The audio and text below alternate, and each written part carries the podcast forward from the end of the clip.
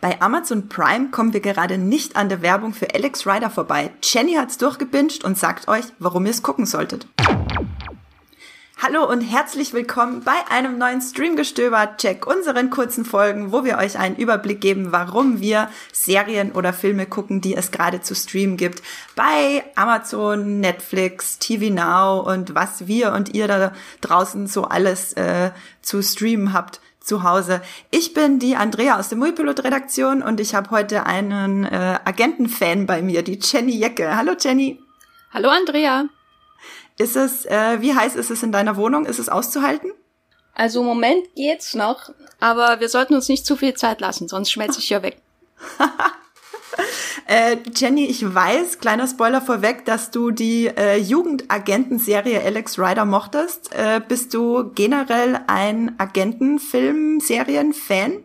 Ja, auf jeden Fall. Also ich habe mir auch äh, hier Jack Ryan angeschaut, die Agentenserie mit John Krasinski nach den äh, Romanen von Tom Clancy bei Amazon Prime. Das ist quasi der, der große Bruder von Alex Rider.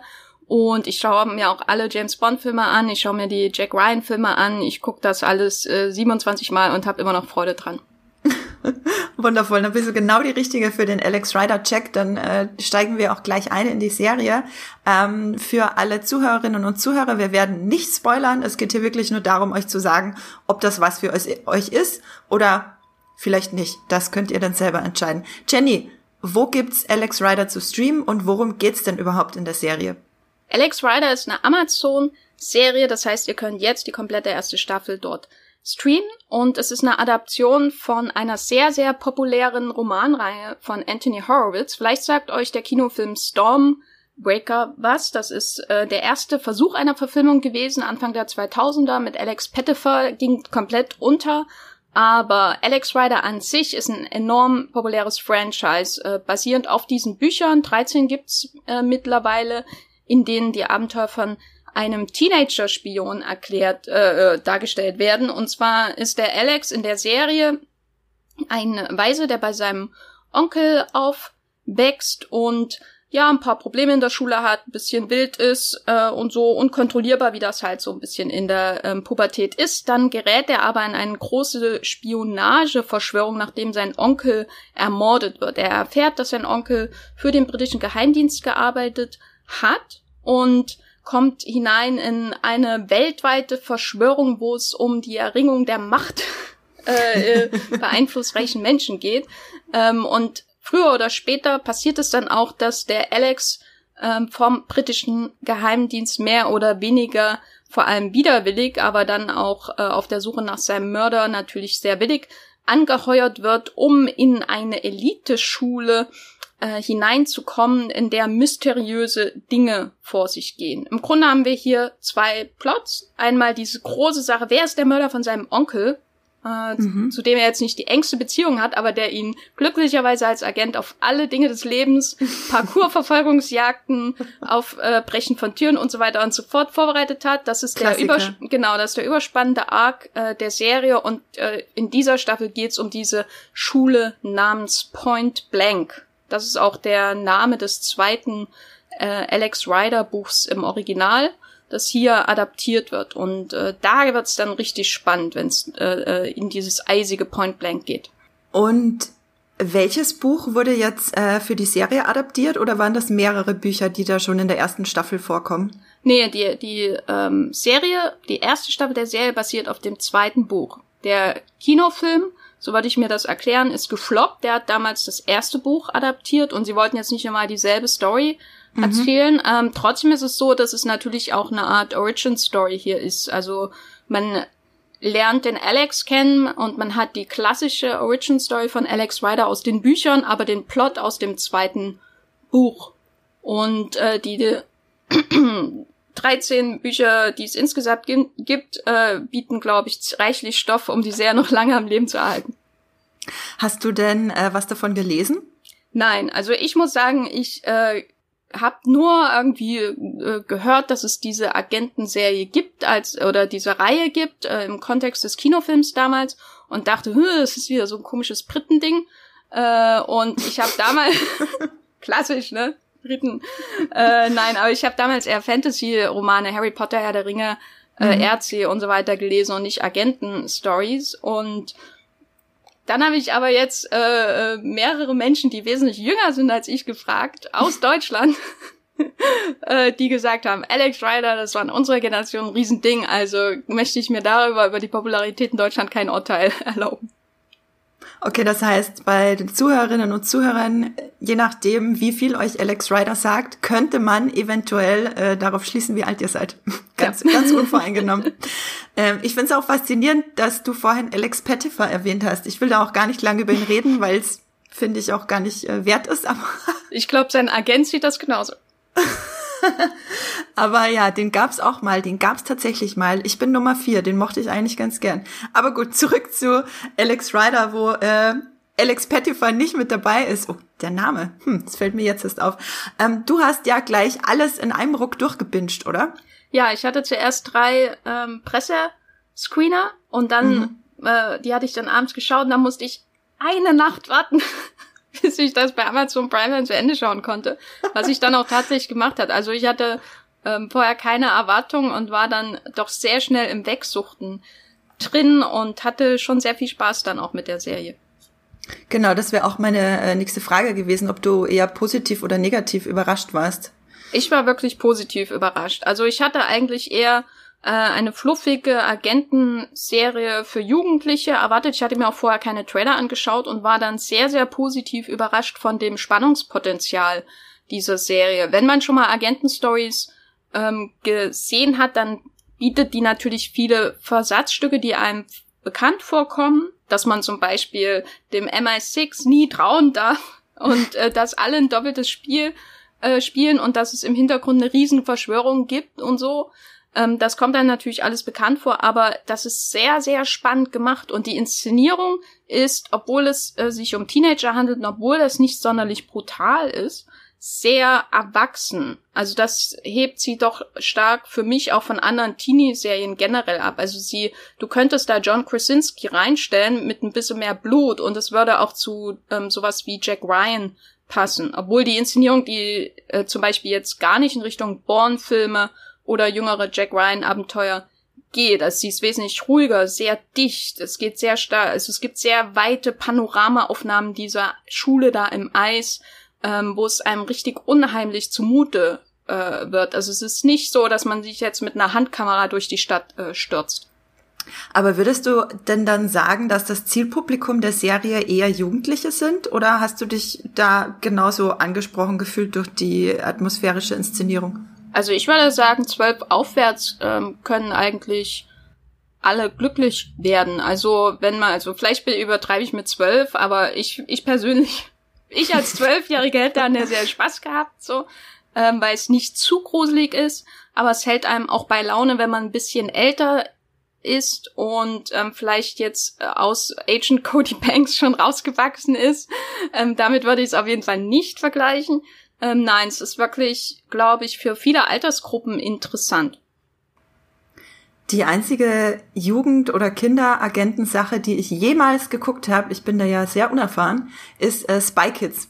Die Filme liebe ich ja über alles und jedes Mal, wenn ich sie erwähnen kann, erwähne ich sie auch. Ähm, zumindest der erste Teil ist eine absolute Sensation immer noch für mich von äh, Robert Rodriguez, der ja dann auch so R-rated Sachen wie Machete gemacht hat. Ähm, ist es denn damit vergleichbar oder ist das schon eine viel zu alberne Sparte, mit der Alex Ryder gar nichts mehr zu tun hat? Nein, damit hat es wirklich nichts zu tun. Das Coole äh, an Alex Ryder, äh, um ja mal ein Jugendwort von 1979 zu verwenden, glaube ich, ähm, das Coole an Alex Ryder ist, dass man einen sehr übertriebenen ähm, Agentenplot hat. Also es gibt eben böse deutsche Wissenschaftler, wo mir halt persönlich schon das Herz auf, auf, aufgeht, so, wenn ich sowas sehe. Das ist so wie aus einem James Bond-Film aus den 60ern oder so.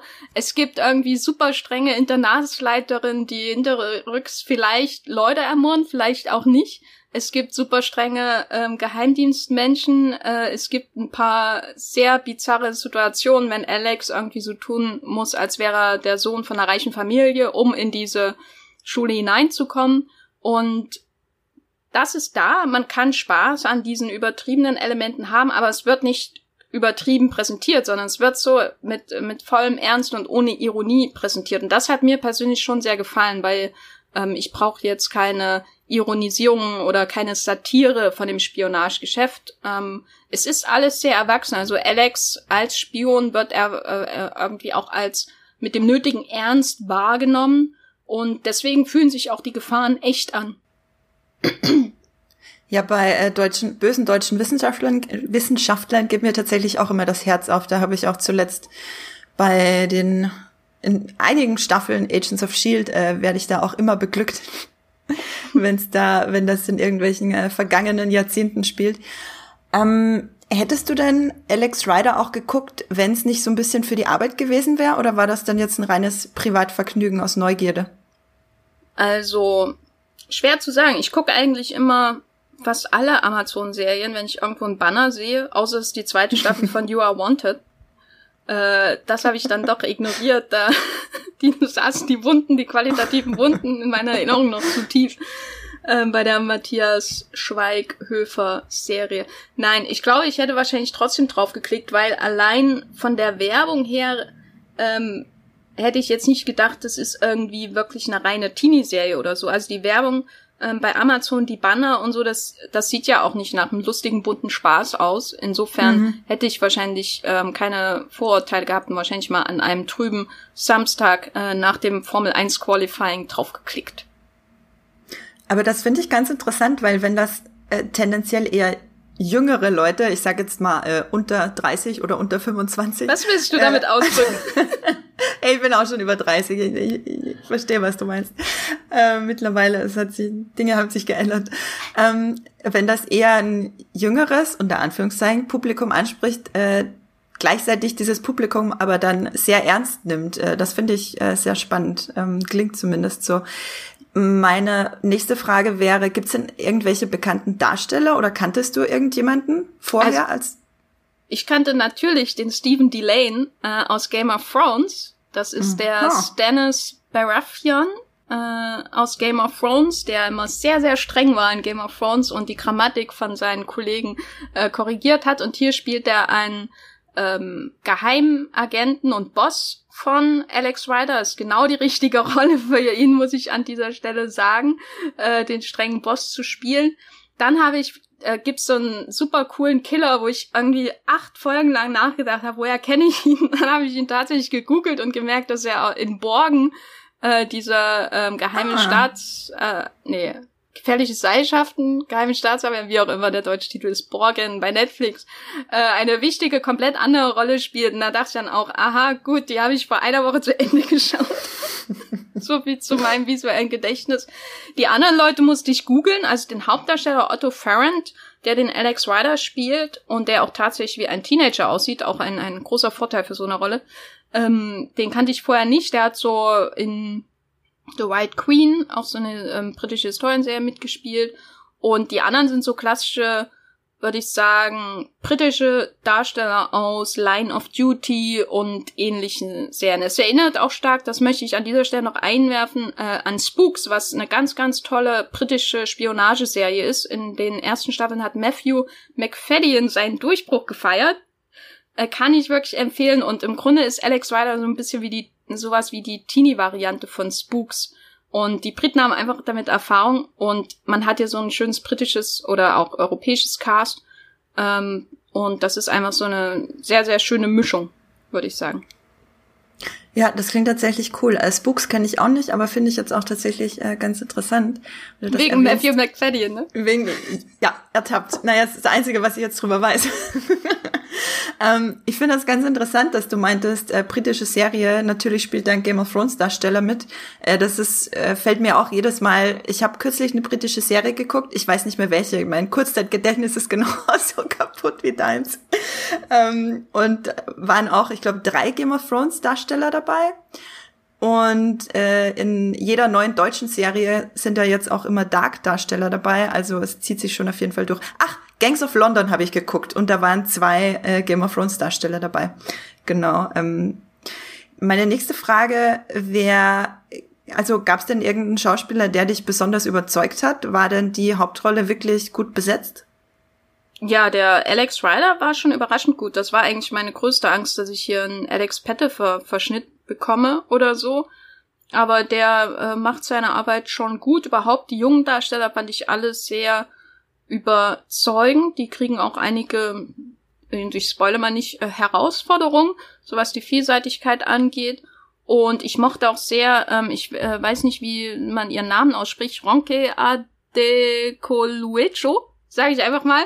Ähm, sie spielt eine Figur aus den Büchern, auch Jack Starbright. Das ist quasi die äh, Verantwortliche, um in dem Haushalt von dem Onkel von ähm, Alex Ryder für ihn zu sorgen. Und sie ist eine seiner engsten Vertrauten und sie äh, mochte ich auch sehr, weil sie die ganze Zeit immer nur, wenn es um den MI6 geht, äh, quasi den Bullshit calls, wie man in, in ähm, Groß, äh, wie man in, im Englischen sagen würde. Also sie zielt das immer in den Zweifel, äh, in was der Alex da hineingezogen wird und äh, das ist sehr, sehr gut, dass da so ein Gegengewicht gibt. Okay, ähm, das klingt interessant. Ich habe dann noch eine äußerst spannende Frage, die ich immer frage, weil ich sehr interessant finde. Mit welchem Essen würdest du denn die Serie vergleichen?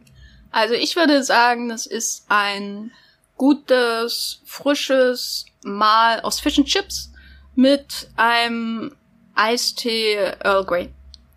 Hm, Boah, damit sagst du genau was, was ich jetzt gerade wirklich gerne snacken würde. Hm, vielleicht muss ich mir in der Mittagspause die erste Folge Alex Rider angucken und mir Fish and Chips braten. Ähm, würdest du sagen, das ist absolutes Binge-Material oder könnte es auch ein Vorteil sein, das nach und nach zu gucken? Nein, Binge das weg. also die Folgen sind, glaube ich, immer so 45 Minuten lang äh, im Durchschnitt.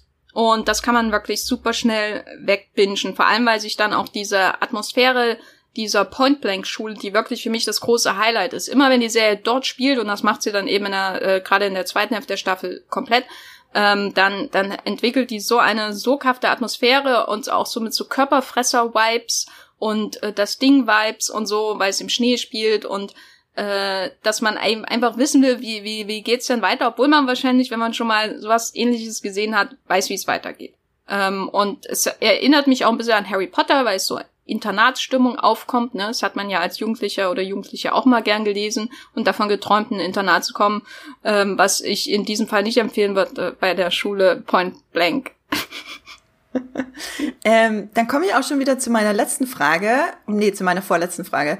Ähm, snackable oder schwere Kost? Snackable. Auch wenn, glaube ich, rein kalorienmäßig Fish and Chips schwere Kost ist. Tatsache. Bei den Temperaturen vor allem, glaube ich, fährt der Körper dann einfach so auf ein Prozent runter und man fällt ins Fresskoma. Ähm, meine letzte Frage zum Abschluss für, als Zusammenfassung von deiner Seite. Für wen lohnt sich denn Alex Ryder?